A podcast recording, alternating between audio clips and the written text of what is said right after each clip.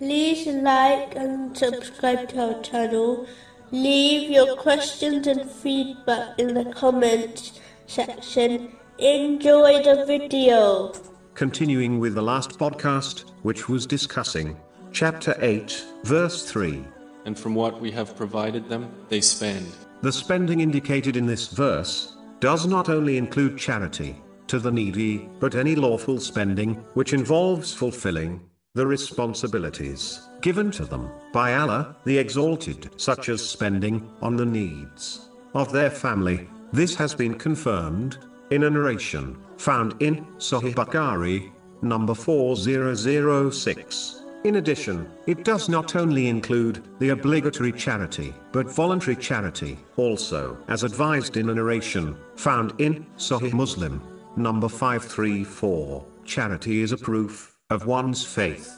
Therefore, the more voluntary charity someone donates, the stronger their faith. Charity is not only given through wealth, as indicated by many narrations, such as the one found in Sahih Muslim, number 1671. In fact, all good deeds, such as praising Allah, the Exalted, commanding good, and forbidding evil, are considered acts of charity. One can even give charity to themselves by keeping their evil away from others. This has been confirmed in a narration found in Sahih Bukhari, number 1445. Giving charity is vital, as a person's heart is with their belongings. If they keep it in this world, they will only desire to stay with it in the material world. But if they send it ahead, in the form of charity, they will desire to meet it in the hereafter. Therefore, their attention and focus will turn towards preparing for the hereafter.